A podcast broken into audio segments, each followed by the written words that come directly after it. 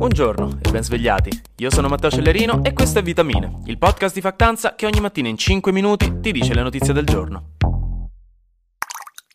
Buono il giorno, carissimi italiani brava gente. Spero la maggior parte di voi oggi si stia godendo il ponte dettato dalla bellissima volontà tutta italica di godersi le feste al massimo delle potenzialità, perché domani è la festa della liberazione, quindi chi vuole essere lieto sia del domani non c'è certezza, come diceva giovanotti, tipo, se state all'università, che ve lo dico a fare, insomma, ogni giorno è un giorno di ponte se volete, basta non andare a lezione, tanto nessuno vi dice niente, raga, che ve frega. Se siete al liceo sicuramente oggi è ponte, se state lavorando ed è ponte, buon per voi, raga, domani tutti a testa in giù, mi raccomando, tocca festeggiare. Domani 25 aprile sarà il giorno della liberazione dell'Italia dal nazifascismo, un giorno fondamentale da ricordare per il nostro paese, per ricordarci che in alcuni casi esiste come il lato giusto della storia, e in questo caso è proprio quello di chi si dichiara fieramente e italianamente antifascista. E visto che questo periodo politico è abbastanza divisivo per l'Italia, no? tra accuse di neofascismo, busti del duce a casa di La Russa, il partito capo di governo che nasce più o meno direttamente dalle ceneri del Movimento Sociale Italiano, che fu il partito neofascista nato nel 1946, ecco che le polemiche necessariamente si sprecano puntualmente ogni 25 aprile, come ogni volta che d'estate inoltrata vi ricordate di prendere la crema solare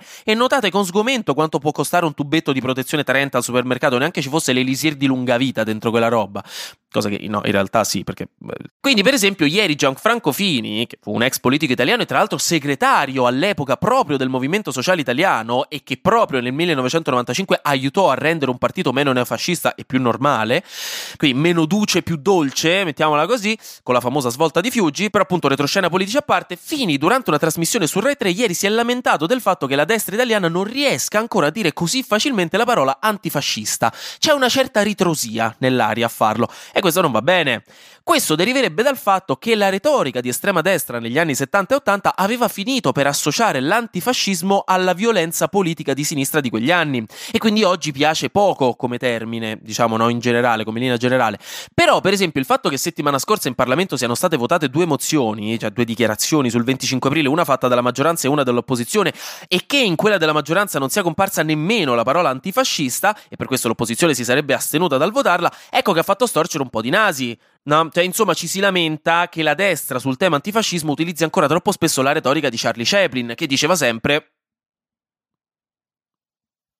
poi è successa un'altra cosa buffa, cioè che Di Maio, il nostro ex ministro degli esteri, che dopo il risultato delle ultime elezioni probabilmente quando va a trovare la mamma a casa lei lo fa entrare dal garage sul retro per non far vedere a tutti che citofona da lei, è stato raccomandato, raccomandato nel senso hanno fatto il suo nome a livello ufficiale, con la sorpresa praticamente di tutti, da Joseph Borrell in persona, che è l'alto rappresentante per gli affari esteri dell'Unione Europea, come rappresentante speciale europeo per il Golfo Persico, che è tutta quella zona di Iran, Arabia Saudita, Emirati Arabi Uniti e Qatar. Nello specifico, Borrell avrebbe consigliato Luigi Di Maio specialmente per i suoi contatti politici importanti in quelle zone, oltre che per il profilo internazionale che lo renderebbero consono per quel ruolo. E niente, questa è la notizia.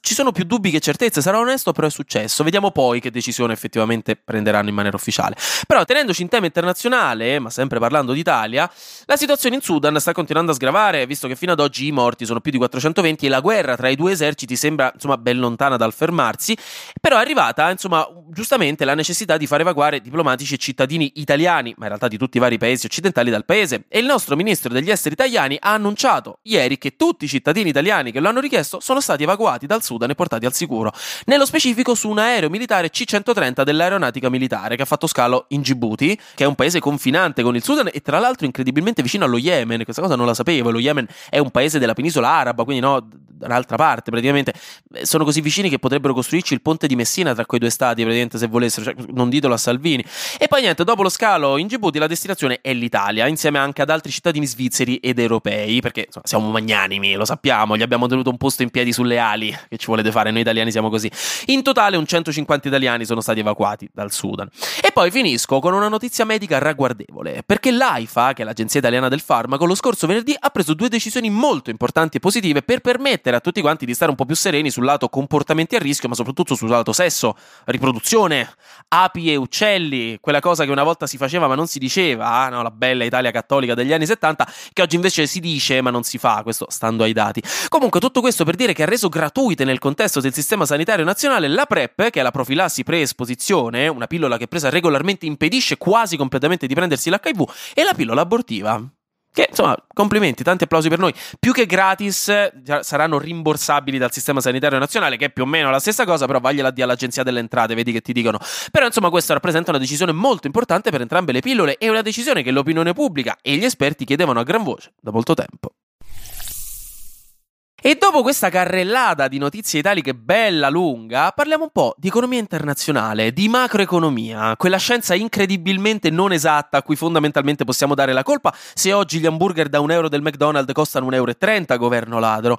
Questo che sto per dire in realtà era sostenuto da tempo da diversi esperti, come per esempio Robert Reich, o Reich, non ho ancora capito come si pronuncia, però ho paura a pronunciarlo Reich, non mi sembra carino prima del 25 aprile. Questo Robert che fu ministro del lavoro sotto la presidenza di Bill Clinton, tra l'altro. Però ora sembra che appunto questa pazza idea sia arrivata un po' più nel mainstream economico. Questa idea è che questa maledetta inflazione che ci sta dando tutti questi problemi non sia più giustificata come all'inizio dai problemi della riduzione dell'offerta e dell'aumento della domanda, dei rincari energetici, dei problemi della logistica mondiale, cosa che insomma ci sono stati assolutamente negli anni scorsi e che in piccola parte ci sono tuttora, eh, sia chiaro, ma semplicemente o comunque prevalentemente dall'ingordigia delle aziende, cioè dalla speculazione dei grandi gruppi economici mondiali che semplicemente hanno visto che i giornali parlano di inflazione, la gente parla di inflazione, ormai ci siamo tutti abituati a questa cosa e non ce ne lamentiamo più di tanto perché tanto se aumentano i prezzi del cibo che faccio? Smetto di mangiare? No? e quindi hanno deciso, sai che c'è, io continuo ad aumentare i prezzi, sai che mi frega, se qualcuno mi dice qualcosa gli dico che è colpa del governo che stampa soldi o del covid, che ne so, tanto hanno tutti troppe cose a cui pensare tra guerra, cambiamento climatico e il Napoli che batte la Juve. E così ecco che molte aziende grosse insomma hanno continuato ad alzare i prezzi anche senza dei fattori macroeconomici che lo giustificassero. Visto che appunto la pandemia non si sente più, non ci sono più lockdown, i prezzi dell'energia sono tornati accettabili, i problemi logistici mondiali sono finiti, che altro c'è per aumentare i prezzi? Secondo gli esperti, semplicemente la percezione che siamo in un periodo di inflazione, che quindi insomma ci ha reso più accettabile vedere un aumento dei prezzi e dire eh vabbè l'inflazione che ci vuoi fare, cioè un'inflazione causata dall'inflazione stessa, come tipo Kim Kardashian che è famosa solo per il fatto di essere famosa, fateci caso. E questo è testimoniato da diversi dati, insomma da diversi indicatori macroeconomici abbastanza complessi ovviamente, ma anche dal fatto che banalmente, nonostante la crisi mondiale, questi grandi gruppi economici, si parla appunto di aziende enormi del mondo occidentale, abbiano fatto l'anno scorso, nel 2021, dei profitti record. Sono aumentati in maniera enorme, in maniera superiore a quella giustificabile con l'aumento dei prezzi, che tra l'altro di suo dovrebbe aumentare i ricavi ma tenere i profitti uguali in un sistema, diciamo, competitivo valido. Invece i profitti stessi sono aumentati di circa il 10% e questo già fa capire che c'è qualcosa che non va. Inoltre, per esempio, esiste un indice della FAO che ci mostra che il costo dei beni alimentari fondamentali a livello internazionale sta diminuendo, eppure in Europa i prezzi del cibo continuano ad aumentare. Cosa bolle in pentola? Bolle che le grandi aziende produttrici che controllano una parte larghissima del nostro tessuto economico hanno deciso che dove possono fare più soldi lo fanno, anche in maniera ingiustificata dai libri di macroeconomia. E questo è problematico, a parte per noi consumatori, ma anche per i capi delle banche centrali occidentali, che stanno cercando di controllare l'inflazione con dei metodi, cioè l'aumento dei tassi di interesse, che funzionano se il problema dell'inflazione sono l'aumento della domanda e un'economia troppo calda, non se le aziende alzano i prezzi perché lo hanno semplicemente deciso a tavolino. Questo è molto problematico e alcuni stessi alti rappresentanti anche per esempio della Banca Centrale Europea lo hanno detto ad alta voce. Uh, oltre ovviamente tutto questo anche moralmente profondamente sbagliato, però beh che ci frega. Shout out comunque in tutto questo a Robert Reich che questa cosa la dice da circa un anno e al post che oggi ne ha parlato unendo un po' di dati, riprendendo anche Bloomberg e il New York Times. E tutto questo io vi auguro domani una felicissima festa della liberazione italiana e noi ci sentiamo mercoledì, perché sarà successo di sicuro qualcosa di nuovo e io avrò ancora qualcos'altro da dirvi. Buona giornata e buona festa.